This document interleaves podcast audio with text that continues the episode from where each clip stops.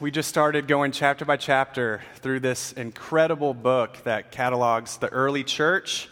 Um, hopefully, there's going to be a lot of lessons for us to learn um, as we see just this incredible picture of what the church looks like um, when they're filled with the Holy Spirit. The first thing I want to do, though, um, a couple years ago, there was a article in the New York Times. It's by this very insightful woman named Leslie Hardin. She's a psychotherapist up in New York City. Um, and she ministers, she deals with a lot of hurting people up in New York.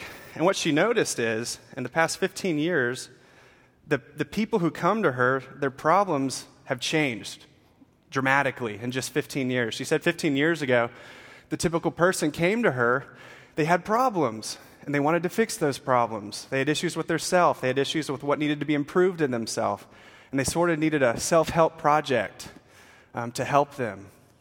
It was self help. But 15 years later, she said it's totally different. She said now, almost all of her patients, when they come in, they're saying, Man, this person in my life, they're the problem. They're bringing me down. I need you to help me learn how to deal with these problem people in my life. I need you to help me learn how to deal with these difficult people. And she said in 15 years, she noticed how it's, it's totally changed. So now, the ultimate problem in a lot of people's lives is the people in their life. So we see that the problem is the outside. Now we know there's a lot of problems out in the world, right? There's a lot, there's a lot of problems. But to so many people, the ultimate problem is the people in your life. And of course, the solution is to look inward, believe in yourself, and you can fix this. You just got to believe in yourself enough. Immediately, we're in a collision course with historic Christianity. What Christianity teaches, you might remember uh, Martin Luther, he's one of the most influential people in Christian history. He insisted that the human heart is, called, is inward. He said it's bent. So picture like a picture a boomerang, right? You throw it. And what does it always do if you do it right? It comes back. It comes back to you. And what Luther insisted was that the human heart is fundamentally self centered. There's a lot of problems out there, but the main problem is in here. You're self centered, he would say. I agree with him. I can be very self centered. So, what we do is we say, I don't know if I'm self centered or not, so I'm going to live a really nice life. I'm going to be a good moral person. But it comes back to us. It's about us and coming across like we're nice. Or I'm going to go to church and I'm going to do a lot of good stuff but it comes back and it's about us. He said we're, we're bent, we're fundamentally bent inwards. He said the problem's inside, but the solution, there's this beautiful solution, and it comes from the outside. You see, we have so many problems we want fixed, and the solution comes from the outside, something outside of us, something beautiful, something powerful.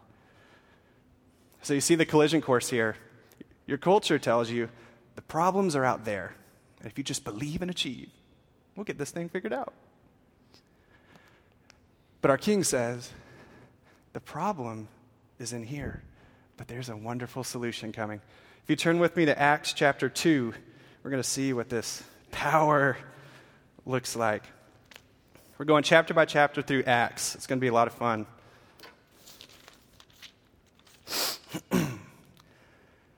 chapter 1, verse 2 when the day of Pentecost arrived, they were all together in one place. And suddenly there came from heaven a sound like a mighty rushing wind, and it filled the entire house where they were sitting. And divided tongues as of fire appeared to them and rested on each of them. And they were all filled with the Holy Spirit and began to speak in other tongues as the Spirit gave them utterance. Now, we're not going to talk about tongues the whole time here today. Though, if, you want to, if you want to learn more about it, uh, check out a blog post we just did. There's a lot of interesting information on the gift of tongues. But we're actually going to talk to what the gift of tongues is even pointing to, uh, which is the person of Jesus. So notice right here, check it out. In verse 2, you'll see that the Spirit came like fire. And what, what I want to do is just kind of trace this concept, this image of fire, right? You might remember Moses in the Old Testament. Several times he was interacting with God, and God manifested himself to Moses through fire Right? You might remember as he was leading God's people through the wilderness, he was following the, the fire of God in the clouds, the presence of God, the mysterious, glorious, actual presence of God. You might remember from Sunday school, he actually interacted with God through a burning bush. God chose to lower himself and manifest through a bush. I wonder what that would have been like. Have you ever like put yourself in that situation? Like, what do you do? Do, do you believe it? Like, and then of course he goes to the top of the mountain on behalf of God's people. He interacts and he's literally face to face with God, and God is manifest in fire, through fire.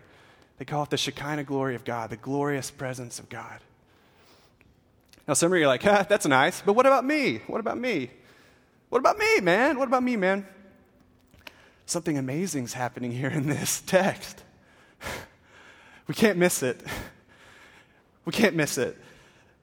Now, fire is coming upon anyone who's called upon the name of Jesus.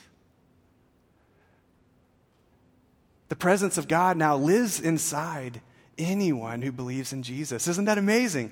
No longer is it just for Moses and the hot shots, or the bush, or the cloud, or even the mountain. Now, the normal, typical person who believes in Jesus has the fire of God living inside of them. One of my friends put it like this You're a burning bush of God. You're a burning bush of God. If you believe in Him. Now, I get it though, right? We're in the modern world. We're in the modern world, man. We got things like science, we got things like technology. I'm a college minister, so I love things like that science and technology. But maybe we forget the culture that God entered in here. There were many, many gods in that culture. The life expectancy was low. People were sick. People were dying at a young age. If God can enter that culture, why do we have a hard time believing he can squeeze himself into our Google calendars? Man, sometimes, I don't know about you, sometimes um, I see this gap between what I see in the book of Acts and what I see in the modern world, and it burdens me. Because it's like we don't, we don't believe that that same thing can happen now. We're too modern, man. We're too smart, bro. I don't know. I don't know about that. But the Holy Spirit's who we're talking about here. Don't we want to know about, more about the Holy Spirit? The Holy Spirit, um, just in a simple way, I want to uh, explain He's God. He's God. And He comes to dwell in us. But what does the Holy Spirit do? What does He do? Here's a precious truth. What the Holy Spirit does, you might remember Jesus when he was getting baptized. Do you remember that? The Spirit of God comes upon Jesus, and he hears his Father in heaven saying, This is my Son in whom I'm well pleased. And that's what happened to Jesus at his baptism. You might say, Well, that was Jesus, man. What about now? What about me? Paul tells us something amazing. He says that anyone who believes in Jesus, they have the Holy Spirit living inside of him. And what the Holy Spirit does is he reminds you and me that we are deeply cherished by God. How many of you struggle with that? Does God love me? Do I even love God? I mean, like, does he kind of like put up with me, sort of? the Holy Spirit comes and he assures you that God loves you and he delights in you and he cherishes you um, just a, maybe an illustration. Um, there's an old pastor about 300 years ago named Thomas Goodwin. He lived in Britain. And um, he told the story of a father and a son, man. They're just walking down the street, they're having a good old time. Just talking, enjoying one another. And then, just out of the blue, the father swoops in, holds his son tight, hugs him, and says, Son, I love you. I love you so much. And of course, the son says, I love you too, Dad. You're amazing. Right? Do you see what's happening here? Did the father love the son any less when they were just chilling, walking? No. But experientially, Didn't the son sense his father's love for him more when he's being hugged, when he's being told and assured? That's what the Holy Spirit does for you and me. He takes our head knowledge and he makes it fiery real to our hearts. How many of you need the Holy Spirit? I know I do. I need it pretty bad. This Holy Spirit has come to dwell in believers. Will you go with me to chapter uh, to, to verse 14?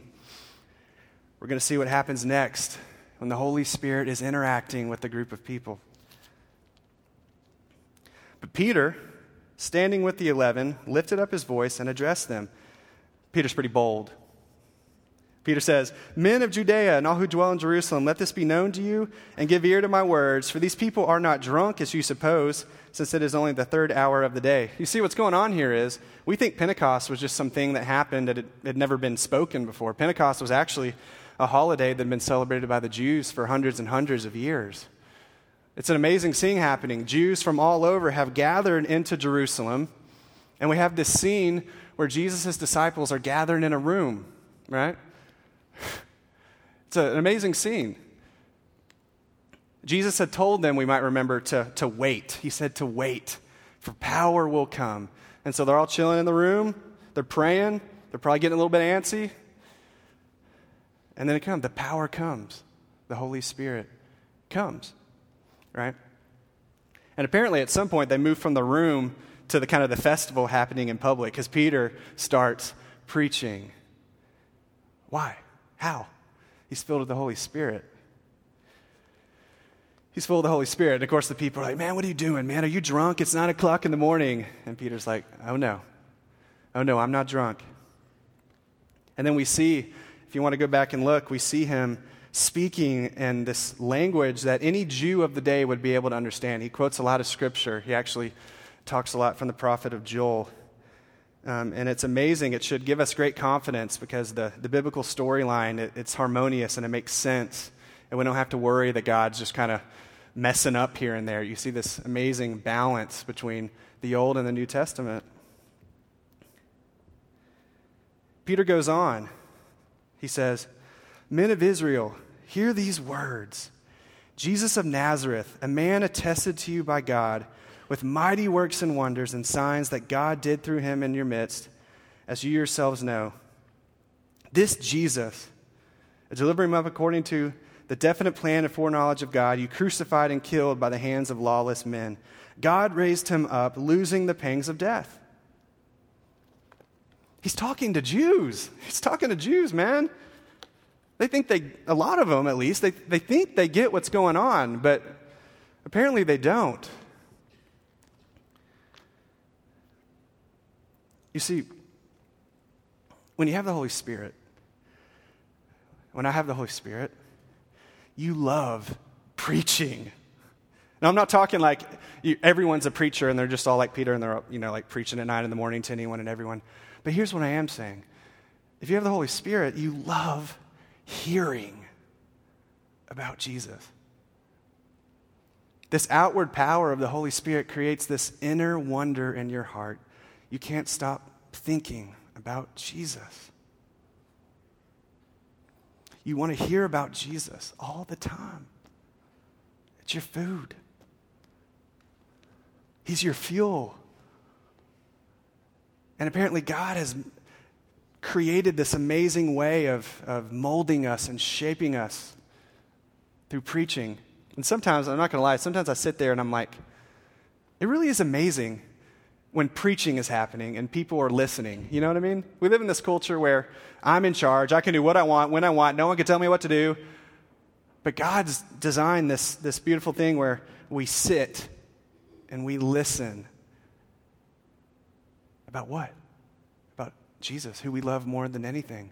I'm wondering if any of you here today, I'm wondering if you don't love preaching. It's popular in our culture. After all, I'm in charge. But if you're filled with the Holy Spirit, you like preaching, you enjoy it, it gives you life.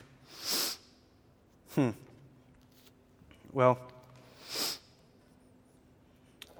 there's another thing, though.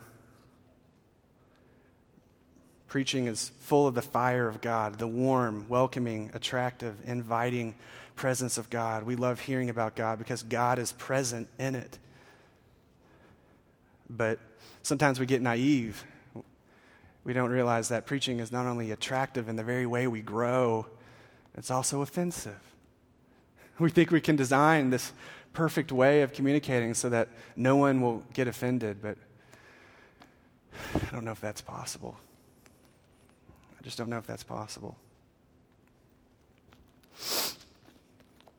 Now, what I'm not saying is you need to go around looking to be offensive. That's not what I'm saying. But simply put, the gospel of Jesus, the good news of Jesus, is that um, God is awesome. he is awesome. And we are not. We've gone our own way. We're, we're delusional. We're rebellious. We're self centered. And, and God has provided a way out for us. He clears the way so we can know Him. That's how you could describe the good news the good news of what Jesus has done to make us in right relationship with God. So, we could go on and on about that, about preaching, and look to Peter as an amazing example of preaching. But what I want to do now is I want to take us to verses 42 through 45. So, what the Holy Spirit does is he fills believers, he raises up men to preach the good news of Jesus. And that preaching literally creates new communities, it creates new life. That's one evidence that preaching is working. It creates life and community. Spirit filled community. Real life. Man, this is real life together. How many of you, when you're thinking and you're dreaming about what your Christian life could look like, surely it includes deep relationships with with other believers who share the same affection as you. This is what the Spirit does. He creates community, real life together. But it's not only life together, it's life together in the presence of God. He has filled us and He dwells in us, He lives in us. And it's because of that that we're drawn to one another. We actually sense the presence of God in each other. We're not God, but we sense that He is near and dear. Does that make sense? Real life in the presence of God. It's amazing. But sometimes we confuse it, you know? I do. We only get one or the other, you know? We either get life together or in the presence of God. Are you that person who, you know, you you're always in the presence of God, right? You're, you're, you pray to Him, you enjoy Him, you have alone time with Him, you're spiritual. But there's not really a deep community in your life. You, talk all, you can talk all day about how you're in the presence of God, but you've forgotten that God puts you in real life together. In other words, you're not really in the presence of God if you're not around believers of God. That's how He manifests Himself to the world. But I'm not going to lie. What if, what, if we, what if we swing the other way, though? What if we, we emphasize real life together? Real life, man. But we forget that it's in the presence of God. How many of you, you don't really want God to be in your midst? You don't really want God to be in there, right? It's kind of a scary thing. Do we want the supernatural presence of God? I don't know. What's amazing is we our conviction is that we do need to be doing life together in the presence of God. We see in verses 42 to 45 here, we see evidence of true community, true fellowship. You see them breaking bread, you see them praying together, we see them sacrificing for each other, man. How attractive is that? We have so many superficial relationships in our life. They're good, they're important, but they never get to the spiritual level. And we see this, this life together. And we know that Christians loving one another, it, it's like the fire of God, of God warms and woos people. It's attractive. People want to be a part of that. So it's not only a thing we do with each other, it's actually something that our friends and family they're, they're attracted to. But at the same time, you know how we work. We learn, we learn how to mess up everything. We're like preaching, preaching, preaching. Preaching, that will offend people, but not community, not life together. That won't offend anybody. After all, look, I mean, look here. I mean, it's, it's, it's going so well. Look at everything happening here. They're praying, they're breaking bread, they're loving each other, they're sacrificing for each other. What if we're, what if we're missing something, though? What if we forget of all the, the pain that's happening here, the turmoil, the sweat, the tears? We think this is some sort of emotionally easy environment that's psychologically soothing. And if I can just arrange everything in my life to where I got the perfect community, then everything will be fine. If I can just kind of get the right technique down with, with my community. What, what I want to share for a minute is that spirit filled community. This is what we're talking about today the Holy Spirit coming to dwell in us. The Holy Spirit yes, he creates an attractive community, but there's also things about it that are offensive, and they're offending you today, and it offends me. And there's, there's work to be done. But some of you say, no, no, no, no, no. You don't get it, man. You don't get it. You see, my life shows Christ. My life, man. I just live my life, and that shows Christ to the world. And that's very true. That's a very true statement. Our life does show Christ to the world. But if you're truly living a communal life, there's going to be offensive aspects to that. Some of you are like, when are you going to tell it?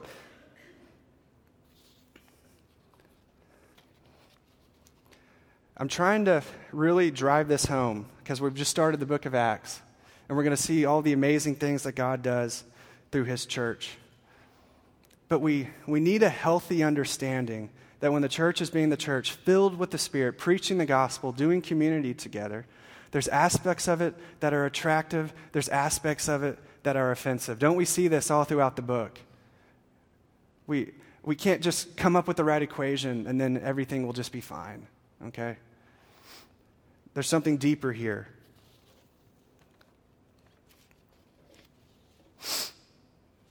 I guess I don't know. I guess what I'm doing is I'm, I'm just trying to show that the Holy Spirit, He does stuff. I know that's so vague, but He does stuff. He makes the things of God real to us. And personally, I haven't, I haven't been filled with the Holy Spirit my whole life. I haven't believed in Jesus.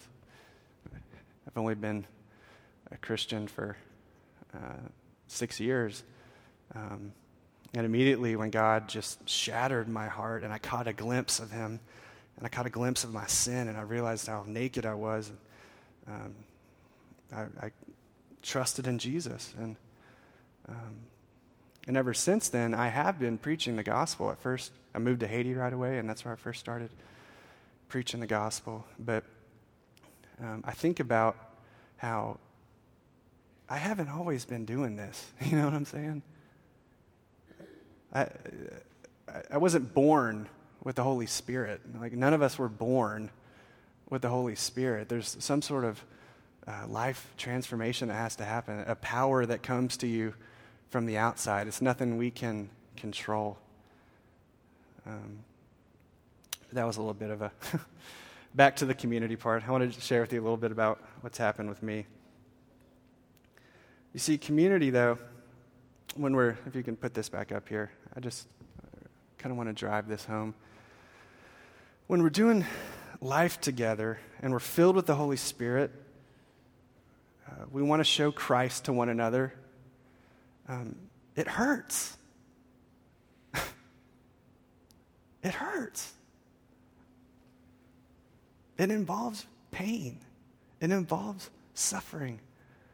I plead with the college students I lead man, you got to start sacrificing now, man. You got it easy.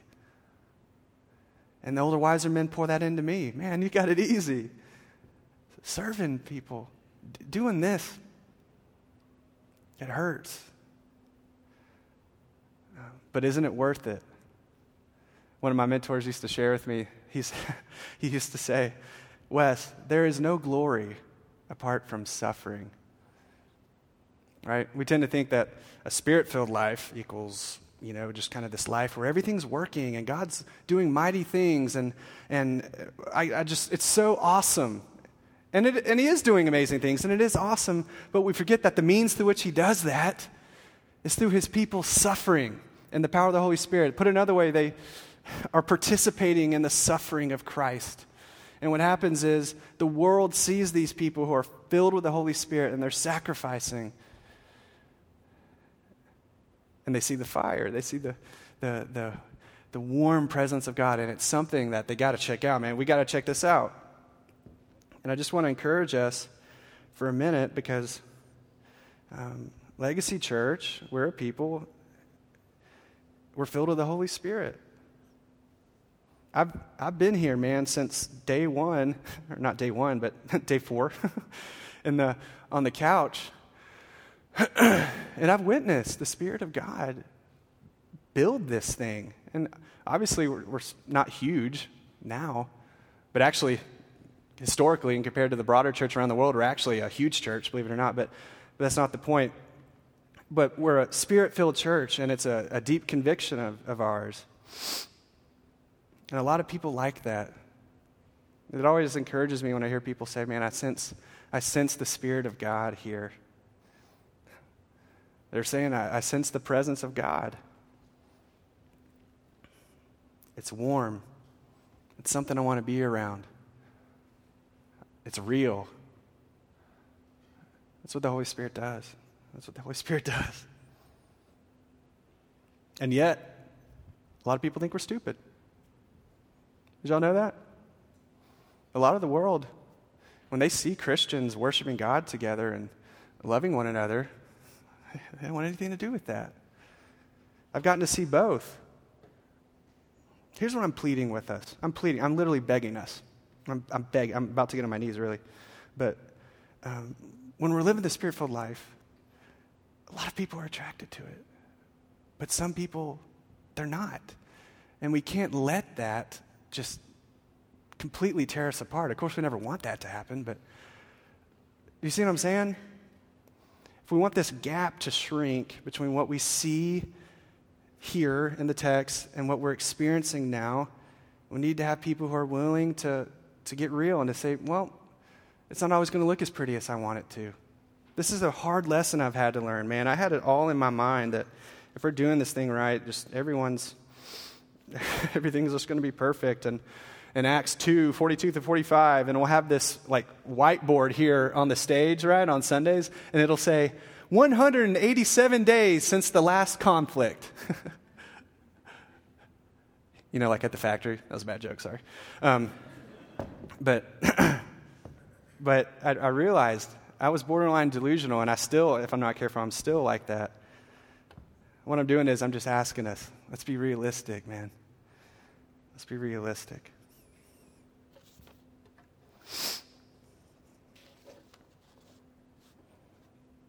But continuing my little plead, but honestly, I do get I get worried. I get really worried. I get worried about me. I get worried about us. I get worried about Knoxville. I get worried about the whole world because we're surprised by this relationship between the Holy Spirit filling you and your suffering on behalf of Jesus. It burdens me. We just don't we don't get it. I think it's because we live in a culture that it's very therapeutic. It's very therapeutic, and we think if we're doing things right, it's going to feel good. Um, but it but it burdens me that we're surprised by suffering. What is that? What if that's the very means by which the Holy Spirit's really going to show Jesus. Now, what I'm not saying, listen, I know some of you are like, are you saying I need to go around looking for suffering? No, not at all. But sacrifice, by definition, involves suffering, it hurts. Sometimes I'm sitting there and I'm like, woe to me. woe to me. God, God, help me. Help me see this way you've designed life in the Spirit. where everything is about Jesus, no matter the cost. You know what the solution is, though? It's not just to try harder, I know that. We'll go crazy if we do that. It's not to look inside of us and believe in ourselves more, you know, like, like the article said. It's we got to see the new man on the mountain. Moses isn't on top of the mountain anymore. Jesus. Jesus is ruling and reigning on top of the mountain. He went down into the gutters, the disgusting aspects of earth where we are, and, and he came down and he rescued us. And um, he didn't just rescue us, though, he took us to the top of the mountain to rule and to reign with him. He did this for us. And, and uh, but it gets better. it gets better than that. Because he says, there's this in between time going on between when I go into heaven and when I come back. And in that period of time, I'm going to fill you with the Spirit and I'm going to send you back down the mountain. All right? Are we getting this? Check it out. Look here. I'm going to send you back down the mountain. I'm going to send you back into the valley. And you're going to be my burning bush, and you're going to represent me to the world in normal everyday life. Our King uses us to do that. Seems too good to be true. Jesus' people have that Holy Spirit. You have that Holy Spirit, legacy. I have that Holy Spirit.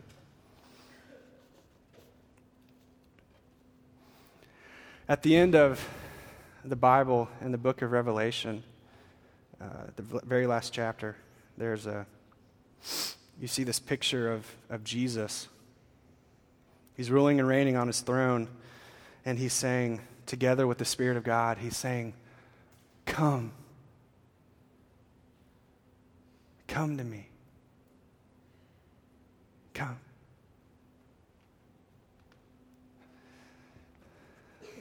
Some of us, we have this deep sense. We, we have this deep sense. What do I need to do? I, I get it. I, I got this head knowledge of what you're saying, but come on, what do I need to do? How do I, how do I get right? We're in different spots, right? We're in different spots in life. But it's the same solution. All, all of us who are wondering, what do I need to do now? We, we turn, we turn from our self centeredness and we trust in Jesus as our freedom. He's your maker. He's my maker. And He's come for you. He's come for us. Some of you are walking with a clean heart and a good conscience. You're walking in the power of the Spirit. Let's come together and worship God. Let's do that together. Some of you, you have a head knowledge of God, but you're not really walking in the Spirit. Your heart's hard. The last thing you really need right now is assurance. You're in danger, friend. But guess what? Your king is still saying, Come. Come to me. Come. And some of us, man, we're, we're hurting. We don't, we don't know what to do or what to think. We don't know what, what turning and trusting in God looks like. We feel paralyzed. We, don't, we literally don't know what to do. Those of us who are hurting. God is honored to rescue those of us who are hurting. We call out to him and he delivers us. And I don't want that to be some religious statement that goes in one ear and out the other. The maker of you, he will deliver you if you call out to him for help. And he'll also put people in your path. I've experienced that personally. He'll put the church, the spirit filled church around you, the spirit filled community around you when you're hurting. We're in the battle with you. We're messed up too. It's not like there's some who get it and some who don't. But those of you who are hurting, come. Listen to the Spirit and Jesus and Revelation and come. And as we wrap up here, some of us are far from God. We don't know God, and we're really not that interested in Him. I need more scientific evidence. I need more proof. I need more, um, I need to see Him. I need, I need to see Him, man. As soon as that happens, then I'll believe.